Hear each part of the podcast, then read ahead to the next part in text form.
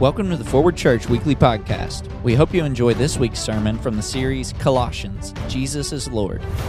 For more information about Forward, giving, or to request prayer, visit www.forwardchurchfamily.com.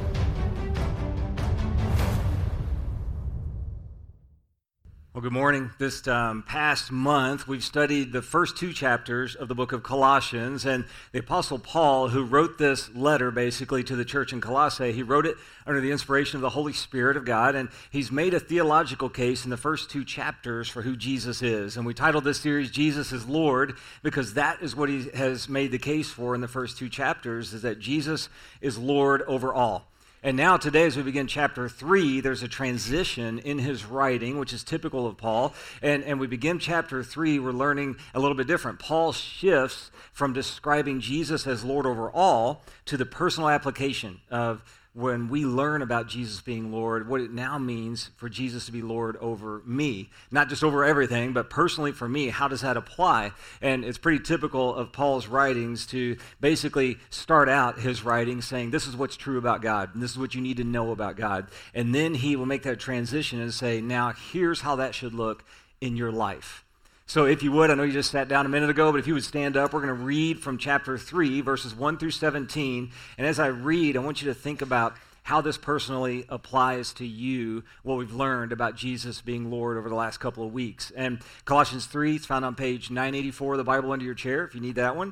Uh, if you need a Bible, feel free to take one of those with you. We want everyone to have a copy of God's Word. It's also going to be on the screens. But starting in chapter 3, here's what Paul says. He says, If then you have been raised with Christ, seek the things that are above, where Christ is, seated at the right hand of God. Set your minds on things that are above, not on the things that are on earth. For you have died, and your life is hidden with Christ in God. When Christ, who is your life, appears, then you also will appear with him in glory. Put to death, therefore, what is earthly in you sexual immorality, impurity passion, evil desire, and covetousness, which is idolatry. On account of these, the wrath of God is coming. In these you too once walked when you were living in them, but now you must put them all away anger, wrath, malice, slander, and obscene talk from your mouth. Do not lie to one another, seeing that you have put off the old self with its practices, and have put on the new self, which is being renewed in knowledge after the image of its creator. Here there is not Greek and Jew, circumcised and uncircumcised, barbarian, Scythian, slave, free, but Christ is all and in all. Put on then, as God's chosen ones, holy and beloved, compassionate hearts, kindness, humility, meekness, and patience, bearing with one another, and if one has a complaint against another, forgiving each other, as the Lord has forgiven you, so you also must forgive. And above all these, put on love, which binds everything together in perfect harmony and let the peace of Christ rule in your hearts, to which indeed you were called in one body, and be thankful. Let the word of Christ dwell in you richly, teaching and admonishing one another in all wisdom, singing psalms and hymns and spiritual songs with thankfulness in your hearts to God. And whatever you do, in word or deed, do everything in the name of the Lord Jesus, giving thanks to God the Father through him. You can be seated. May Lord add his blessing to the reading and to the hearing of his word. Now, in verse 1, we see this transition take place I just mentioned. It says, If then. Some translations will say, Therefore. If then you have been raised with Christ, seek the things that are above where Christ is, seated at the right hand of God. And we've talked about how Jesus is seated at the right hand of God, and his Holy Spirit now lives inside of Christians. He's saying, if you've been raised with Christ, which means if you've been place your faith in him, and as he was resurrected, your dead life is now resurrected, then he's saying, seek the things that are above. If you have become a Christian, then he says you should seek out, set your eyes on, look to the things of God. Now, leadership experts have said that once you explain the why to those that you lead, that, and people understand the why, then the how is no longer really an obstacle. However, if you start with the how, hey, here's what we're going to do, and here's how we're going to do it, then most people don't respond because they don't understand the why. So once you understand the why of something and why something is important, then you don't really care how you have to get it done. And the why here is this because you've been raised with Christ. Meaning this just like Jesus was raised from the dead, all believers in him will be raised from the dead as well. The Bible tells us that when Jesus returns the second time, when he comes back, he's going to raise all of those who have placed their faith in him. We will be raised, resurrected from the dead, and we will live forever in eternity with God. And last week we talked about how we are all dead in our sin that when we're living in, in, in a sinful state, we are in fact dead. But through faith in Jesus, we're given this new life and we're made to live. So, because of that miraculous resurrection that we can look forward to, we no longer are to look to the things of this world, but we're to look to the things of God. So, very simply stated, our behavior is a result of our beliefs. So if you truly believe that you will be resurrected from the dead when you when you die, that you will be resurrected and you'll go to heaven, then that should impact your behavior.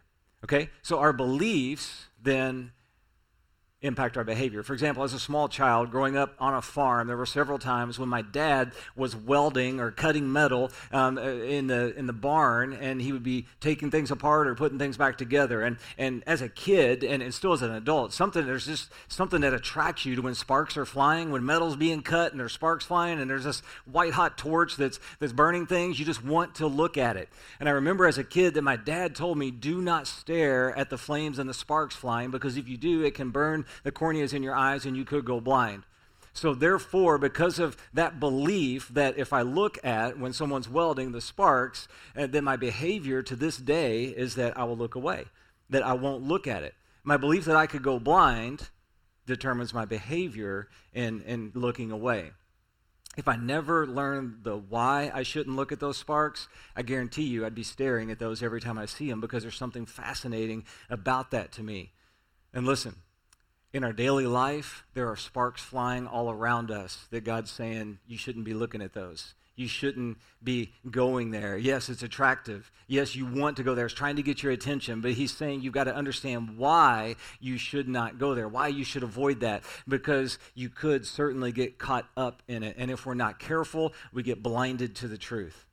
We get blinded to the reality of what God wants for us when we get caught up in the things of this world. So, Paul uses this imagery in this passage of of things that hinder us. And he's saying there's things that you're carrying around, things that you have on you that, that, that are hindering you from living the way that I want you to live. And he's saying you got to take some of those things off, put some of those things down. And Paul uses that imagery very well. And it made me think about um, the show The Biggest Loser. How many in here did you watch the show The Biggest Loser? Some show of hands, some of us watched it. Well, with The Biggest Loser, it was the whole idea was that they, they took a group of people that had um, battled weight problems for most of their life, and they were extremely overweight. So the, the, the premise of the show was that they would learn new lifestyles. They would learn how to eat and exercise correctly, and they would do that on the show to lose weight. Um, and, and near the end of the show, the contestants that were left, the final contestants, they would have a challenge where they put on these weighted vests. So they would, they would put on a vest, and they would add all these weights to them that, that represented how they were when they started the show.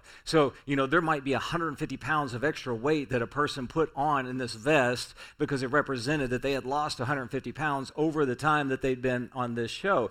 And what they would do is then they would have to run a race. And there would be markers along the race representing each week. And, and they would be running with like 150 pounds on them. And they would get to the first marker of the first week. And maybe they lost, you know, 17 pounds that week. And they would take off 17 pounds and, and they would drop it. And then they would run to the next marker. And that marker might say that they lost seven pounds that week. So they would take off seven pounds and drop it. And towards the, as they got further along, they're shedding all this weight and taking it off. And you could just see, obviously, physically, the weight coming off of them. And you could see emotionally the weight coming off of them as well. And you could see that they had, they had emotionally been just just changed by this experience and they would drop off that weight and it was really moving to watch that because as they dropped those weights off of their vest and as they got to the last stretch where they all that weight was gone you just saw that there was this joy and this overwhelming emotion and this freedom that they had. Now listen we are all carrying around weight from our past many of us have things that we need to shed and lay down Maybe it was bad decisions. Maybe it was broken relationships. We have guilt. We have shame. We have sin that we're still carrying around with us. And Paul is saying there are things from your past that you need to take off. There are things from your past that you need to lay down. And you see, when we place our faith in Jesus, He does this work in our hearts. Our belief in Jesus allows His Holy Spirit to come in and begin to change us from the inside out. And what that should do is that should change us externally as well. Our, our behavior begins to change as we lay down things from our past, as we put them behind us, and we say, That was the old me, but now there's a new me. So we should start taking off some of the weight that, that we've been carrying around, some of the things that have been weighing us down, because many of us walk around carrying stuff that we, that we don't have to. Just like those people in that, that show, you know, they had lost all that weight, and why would they carry around a vest that, that represented that? They, they wanted to get rid of it. And then Paul gets pretty specific here some things that we as Christians need to get rid of. He starts listing some things that, hey, you need to put this down. You need to, you need to get, just get rid of that. That's part of the old you. That was the dead you. Now there's a new you. And, and when Jesus is truly Lord of our life, and we start removing those things, we, we start to have freedom and joy, and we begin to live this life that God has for us. So he says you start by removing some things. And the first thing that he talks about is you remove inappropriate thoughts. You know, I heard the saying that thought is action in rehearsal. Often we think through things and we, we, we think on things, we dwell on things until it becomes an, an action in our life and we act on it. And when you continue to dwell on something that you know is wrong and, and you're rehearsing it in your mind, and then that thought ends up becoming an action, that becomes a sin in our life. Whenever we know and we dwell on, we're, we're thinking on something we know goes against what God says, then it becomes a sin. Look at verses 2 and 3. He says, Set your minds on things that are above, not on things that are on earth. For you have died, and your life is hidden with Christ in God. So he says, Set your minds on things that are above. And that makes me think that we should all ask this question What do I think about? What do I dwell upon? When you have downtime, when you have idle time, when there's just a lot of time and there's nothing really else to do but think, what comes to your mind? Is it things of this world? If it's things of this world, then you need to learn to put those things down. You see, most of us have probably heard the saying garbage in, garbage out, right? What you put into your mind is what will eventually come out of you. What you're filling your mind with will show by what comes out in your heart and, and, and in your actions. So if we're putting lots of things in that are of this world, if we're watching, you know, hours and hours of television, not that television's bad, but if that's all we're putting into our minds and we're exposed to violent movies and, and we, we listen to music that has a lot of profanity or it degrades women or we look at magazines or books or websites with sensual images a lot and, and bad language or if we're around um, places where there's just a lot of bad language, if we're looking at social media posts with inappropriate pictures or we're looking at social media all the time and we're just thinking about how everybody else's life looks amazing, if that's all we're doing is putting worldly images and thoughts and words into our mind, all those things then start to be what we dwell our thoughts on. And, and that's not what Paul's saying. He's saying, don't dwell on those things. You dwell on the things of God. He's saying you put more good things of God in your mind so that good things will come out. Randy Alcorn once wrote, Immorality is the cumulative product of small mental indulgences and minute compromises. You see, immorality doesn't just happen in our life. It's it's accumulation of all these little things that we allow in, these little things that we allow in our mind and in our heart, and these things that we're exposing ourselves to. What you consistently dwell on in your thought life will affect your behavior. This is this is biblical. It's what God's telling us. So God says you concentrate your mind, you concentrate your heart, you concentrate your eyes on things that are above. And that's a challenge for us because we live in this world. So, how do we live in this world but not be of this world? How do we do that? Well, very practically, the way the Bible tells us is you memorize Scripture.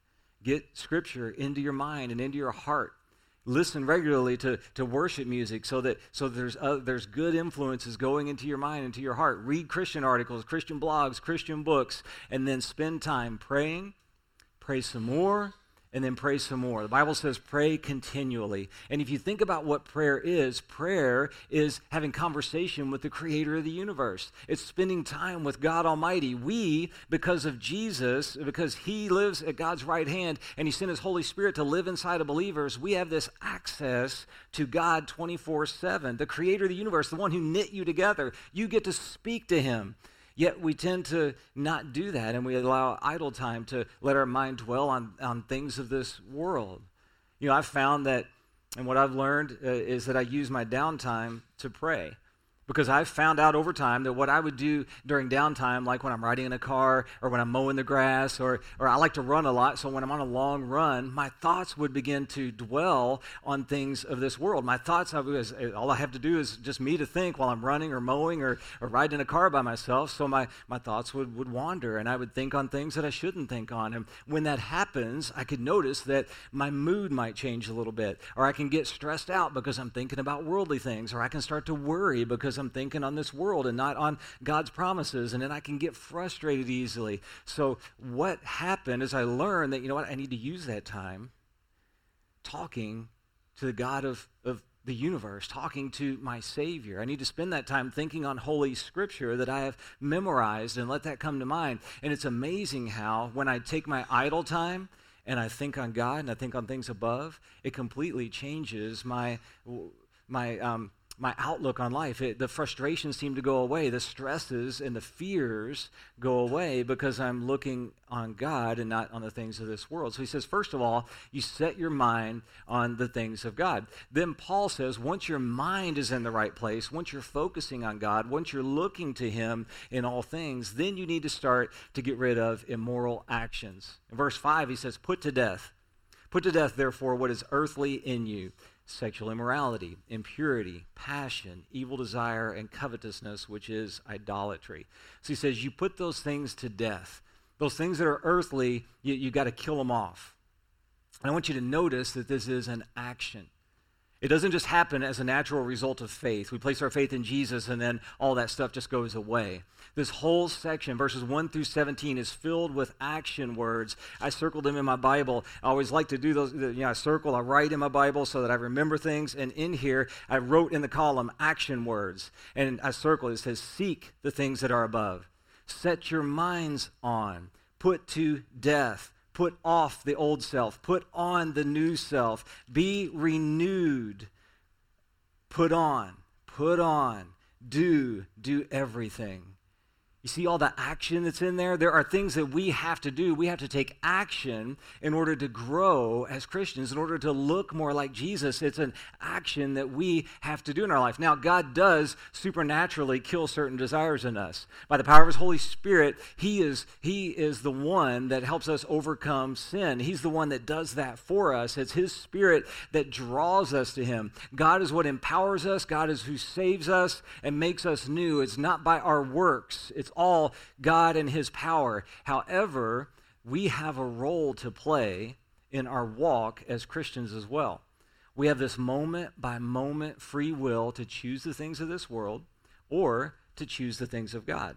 We have this moment by moment free will to set our thoughts on the things of God or to think about the things of this world. We have this moment by moment free will to choose what we view on our phone. We have this moment by moment free will to choose where we go, what we do, how we react, how we respond, who we associate with.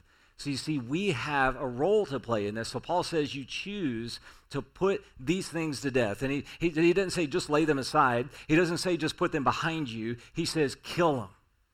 You got to kill them. There's an old Puritan saying that's called the mortification of sin. It's, it's, you know, Jesus died for all sin, but we, in our flesh and in our, as we live here, we are to kill that sin. We are to kill that off and put our old life behind us. And then he names some. And he says sexual immorality. Now, this is any form of sexual sin. It's not, uh, it, it's the root word that we get pornography from. So he's saying, you've got to kill that. You got to get rid of that. Maybe you were exposed to pornography as a kid or as a teenager, and you've just wrestled with that all of your life, and it's something that you still are tempted with. He's saying you got to kill that. You got to put it behind you. You got to do what it takes to get rid of it. You got to put you got to put um, software on your phone and on your computer and put guardrails up and get all those things in place so that it's gone. You can't just hide it. You got to kill it. He's saying you got to do what it takes to put sexual immorality behind you because it's all around us and it's temptations all the time. He's saying you got to kill that. You got to live a new life, not that old life. And he says impurity. And this is the word in the Greek that goes beyond sexual acts of sin to include thoughts and intentions. And he's, he's getting to the root of it, right? He's saying, yeah, maybe you've been tempted by pornography, but guess what? not just acting out on that is the problem is that you got to get down to the root of it and there's impurity in your heart and in your mind because your thoughts start to go there. And when your thoughts start to go there he says what you got to do is you got to kill it. You got to think on the things of god the things that god wants you to have the things that are pure and lovely and righteous and true. And you got to take those thoughts captive and you've got to kill them and he says passions and evil desires. And these are similar terms that refer to sexual lust. Passion is the physical aspect of it. Evil desires is the mental aspect of it. So again, he's getting down to the root that mentally you start to think on things that you shouldn't think on. And he's saying you got to kill that. You got to put that behind you.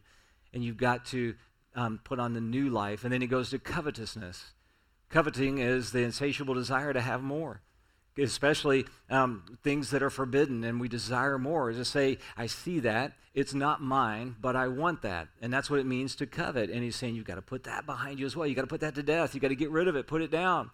So Paul is categorizing all of these things, and he's saying, when you get caught up in these sins, what you are doing is you're chasing after your own fleshly desires. And, and then, in essence, you're putting yourself before God. And he says that is idolatry. We probably never think of it that way. When we struggle with the, the desires of the flesh, what we're doing is we're idolizing those things, and we're idolizing ourselves because we're putting our needs, our pleasure, our want, our desires before God's desires and before eh, honoring Him and glorifying Him. So it's idolatry. And he says, idolatry brings the wrath of God. Verse 6 On account of these, the wrath of God is coming. So, what he's saying is these sinful desires, these sins in our life, these things that, that we've had in our old life, they deserve the wrath of God. So, he's reminding us this is why you need Jesus. You have to have Jesus because he came, lived the perfect life as an example for us. He was the sacrifice for our sin. When we place our faith in him, we are freed from the wrath of God. Therefore, we should respond to that by living like Christ. So, on account of these, the wrath of God is coming. James 1 14 through 15 says, But each person is tempted when he is lured and enticed by his own desire. So, we're tempted by our own desires. Then, desire, when it has conceived, gives birth to sin. And sin, when it is fully grown, brings forth death. So, you see, we start to have these thoughts in our minds. And when we begin to entertain those thoughts and we dwell on those thoughts, then we take action on those thoughts. And that's where sin is. So, he's getting to the root of it.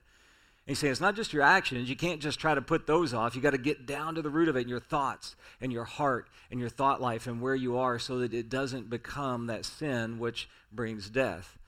So Paul's hammering home the need to put those things to death. He's hammering home so that we put those to death and, and they don't put us to death. Then he continues with something else to get rid of. In verse 8, he says, But now you must put them all away anger, wrath, malice, slander, and obscene talk from your mouth. Now, the Bible tells us that Jesus got angry on several occasions. So when he says put away anger, what does he mean by that? Well, in both times when we see in the Bible that Jesus got angry, it was not this outburst that was uncontrollable. It wasn't just him just, you know, seeing something and then just absolutely losing his temper.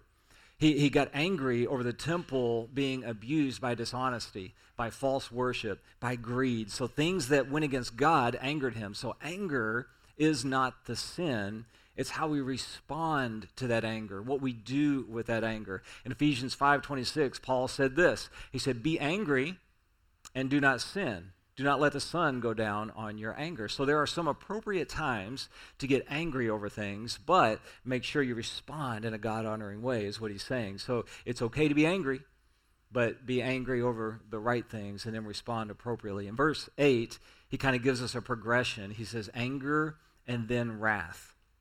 The word used for anger is described as a smoldering, like, like hot coals that are just smoldering. That's kind of what anger is, you know. And then we get anger, we start to smolder a little bit, right? Well, wrath is the picture of those coals that are smoldering, igniting and bursting into flames. And isn't that what happens, you know, when we start to get angry, but we focus on the things of the flesh and then we just erupt and burst into flames? He's saying, don't do that.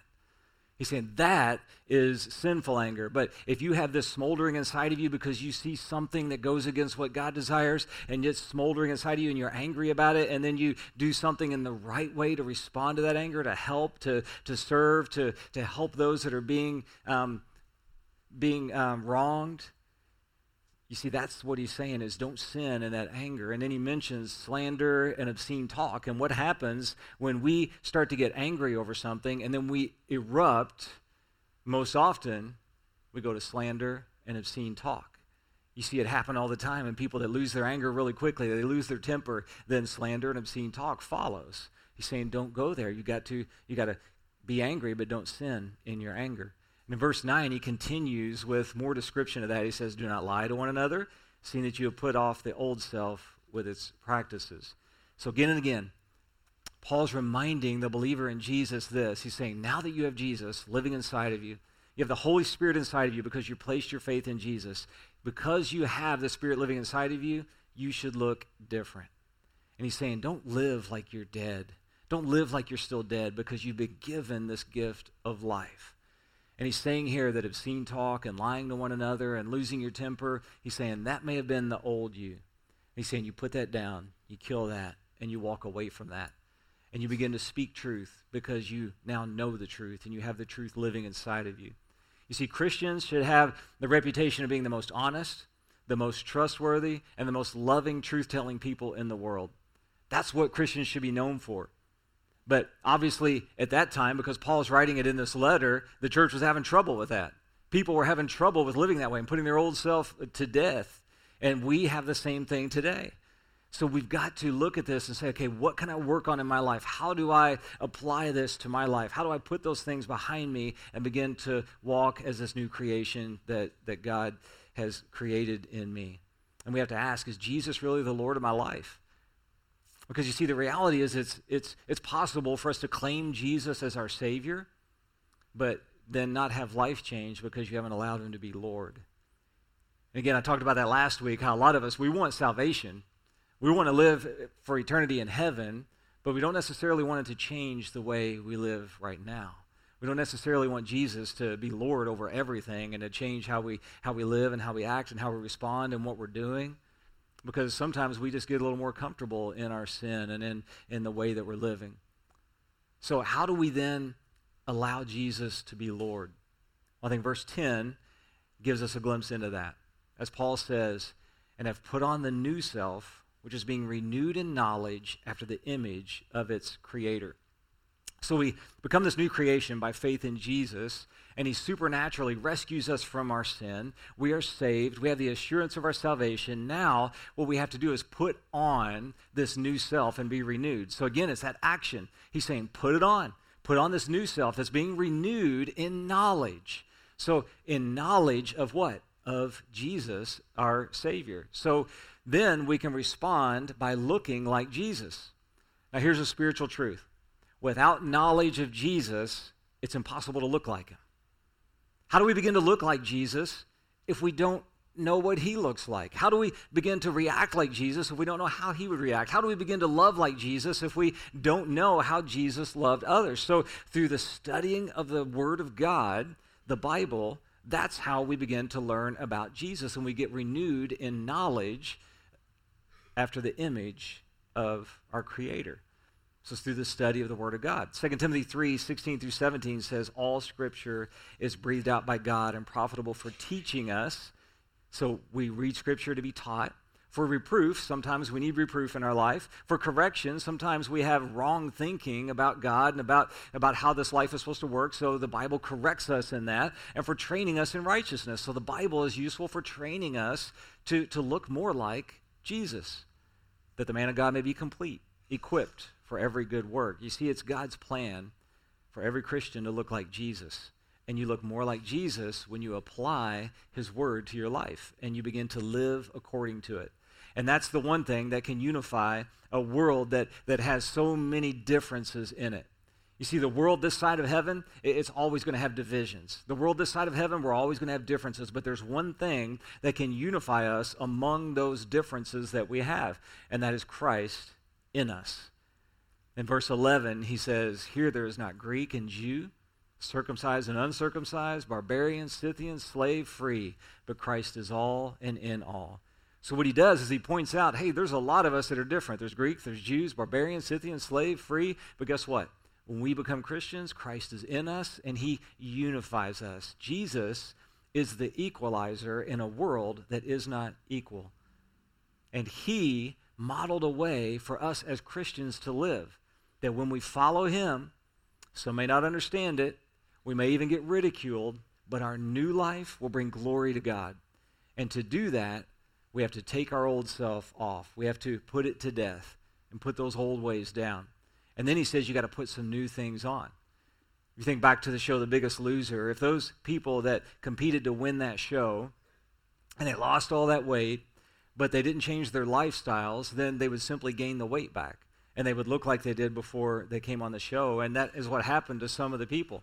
Some of the people gained all their weight back from, from what they had lost. And the ones that have kept the weight off, though, made major changes. They put their old way of living to death. They put on new habits. They put on a new lifestyle. Well, the same is true of us in our spiritual life. If you become a Christian and then you keep the same old habits from before you were a Christian, you're going to find yourself falling back into your old ways. You're going to find yourself looking like you did before you ever became a Christian. So you have to replace the old habits with new habits, the wrong habits with right habits. You have to replace poor discipline with good discipline. You know, in Matthew chapter 12, Jesus told a story about this. And he told a story about a, a, a man who was possessed by a demon, and the demon left the man but the man left his life empty. He didn't fill that where that demon had been. He didn't fill that with good things of God. So he put nothing in its place. So what happened? Well, the Bible says the demon returned with seven other spirits worse than when he had first left. And you see, that's why we need to make certain that we're filling our lives with the things of God. So we become a Christian, we put our old ways down, we kill them, and then we've got to fill ourselves up with something new. So he begins to give us a list of here's the new things you start to put on. He says, Put on then God's chosen ones, holy and beloved, compassionate hearts. So you put on compassionate hearts. You put on kindness and humility and meekness and patience. You bear with one another. And if one has a complaint against another, you forgive each other as the Lord has forgiven you. So also you must forgive. So he says, You put all those old things down. And now, as a Christian, as a follower of Jesus, you start to put on compassionate hearts. You know, one of the ways that we can show compassion for others is simply to pray for others. When, when people ask you to pray for them, do you, do you pray for them there on the spot? Or do you usually say, well, yeah, I'll pray for you, and then maybe you forget about it later? But when we're truly compassionate, we have compassionate hearts, we listen to the need, we show compassion and concern, and then pray right then and there. One of the best ways you can show compassion. Kindness is displayed when we serve others. So we show compassion by listening and understanding and praying with them. And then we show kindness. And as a church, you all show great kindness when we flooded Hope Southern Indiana with food items during the spring drive. That's showing kindness. People um, people during that spring food drive needed food, so we, we flooded Hope Southern Indiana with food. That's kindness. You displayed kindness in the Pack the Bus um, drive that we just provided school supplies for kids at Hazelwood Middle School. You showed kindness extended to our community when we have VBS in the park, when we do the fall fair, when we have the big Christmas party, and we're providing things for people in our community. Just Friday, the Develop New Albany organization had a block party and they asked to use our parking lot. So we, um, we let them use our parking lot and we set up uh, a stand and gave out snow cones and there was free food. And, and that's showing kindness to those in need. The Friday before that, we had our mobile dental clinic here to show kindness to those who don't have insurance and they could get dental care. Those are just small examples of how we as a church can show kindness to others because of what Christ has done for us. So we have to ask ourselves, how can I, as an individual, show kindness to others in my life? How can I, as an individual, begin to show compassion and kindness, and people see a difference in me because the old me is dead and the new me is now compassionate and kind? And then he says humility and meekness and patience should be what we're showing as well. So ask ourselves are we putting others first? Do we think highly of others and meet the needs of others before we meet our own? Are we showing compassion to, to others? You see, that's the new life that he wants us to have on display. And then he says, You do all that with a forgiving heart. Verse 13 says, Bearing with one another, and if one has a complaint against another, forgiving each other. As the Lord has forgiven you, so you must also forgive. And now this is a tough one for us to swallow. Forgiveness is a hard one for us to give. Forgiveness is a battle. And it can, it can be difficult for us because some of us have been really hurt by people. Maybe you're wounded by a close friend. Maybe it was a spouse that hurt you. Maybe it was your employer that hurt you. And our reaction typically is, I want to get even, right? When we get hurt, we want to get even. We want to get them back. We want that person to hurt the way that they hurt us. But God says, you know what? You give them forgiveness just the same way that I've forgiven you. You see, God forgave us when we didn't deserve it. Before we even asked for it, before we even knew that we needed forgiveness, He sent Jesus for us to offer us forgiveness. And He says, You do the same for those that have hurt you. I want to give you a little history of the one who brought this letter that we're reading, Colossians. He brought this. It was written by the Apostle Paul to the church in Colossae, and it's kind of a neat story to understand the, the context of this letter and how it was written and who it was delivered by. See, there was this rich guy in the town of Colossae named Philemon. And Philemon apparently had a big house because we know that the church met in Philemon's house. And Philemon was also a slave owner, and he had a slave by the name of Onesimus. And Onesimus, he ran away. And when Onesimus ran away, he went to Rome because that was a, a, good place to hide and try to blend in and, and get away and have no one find him. So when he ran away from Philemon, he stole some of Philemon's belongings and he runs away to Rome. When he gets to Rome, guess who he meets? The Apostle Paul. And when you meet the Apostle Paul, you also meet Jesus. Because the Apostle Paul was living and breathing and speaking everything about Jesus. So through Paul's teaching, Onesimus, the runaway slave, became a Christian. And what did Paul tell Onesimus to do? He said, You know what you need to do? You need to go back to Colossae. You need to apologize to your slave owner, to Philemon. You need to apologize to him for running away and for stealing stuff from him. And when you go back, you need to make things right with him. And as you go back, I want you to take this letter to the church in Colossae. And that's the letter we're reading right now. So Paul sends the letter to the church of Colossae back with this runaway slave. And, and Philemon, or, or, Onesimus, as he comes back to Philemon, he gives him this letter. And imagine the, the scene that very next week as, as the congregation gathers together in Philemon's house and they begin to read this letter from Paul. And then he comes to this verse where he says, If one has a complaint against another, forgive each other as the Lord has forgiven you. Don't you think everyone in that small church probably was looking at Onesimus and Philemon because they recognized, wow, here's two guys. You know, you know, Onesimus had hurt Philemon and run away from him, and he had stolen stuff from him, and, and now we're seeing forgiveness because they're both brothers in Christ now. And that's the context. And today, as we read that verse, we need to ask ourselves who is the person I need to forgive as Christ forgave me? They might be sitting in this very room with you, just like Onesimus and Philemon were. Maybe some of you need to forgive somebody that's sitting near you. Maybe it's somebody you work with. Is there somebody that you need to contact and let them know that you forgive them for hurting you in the past? And maybe there's somebody you need to contact and say, hey, what you did, it hurt me. And I've been pretty frustrated and angry, and I hadn't forgiven you, but you know what? I'm a Christian. Christ forgave me. He forgave me of everything, and I didn't deserve it. And you haven't asked me for forgiveness, but I just want you to know that I forgive you, and I'm moving on beyond that. Imagine what that could do in that person's life by showing them what a Christian looks, lives, loves, and forgives like. Listen, God offered you forgiveness before you ever asked for it, before you ever knew that you needed it. So, who do you need to offer that same kind of forgiveness to? There's nothing more freeing for us than to, to forgive as the Lord forgave us. And as you do that, then you learn to truly put on love.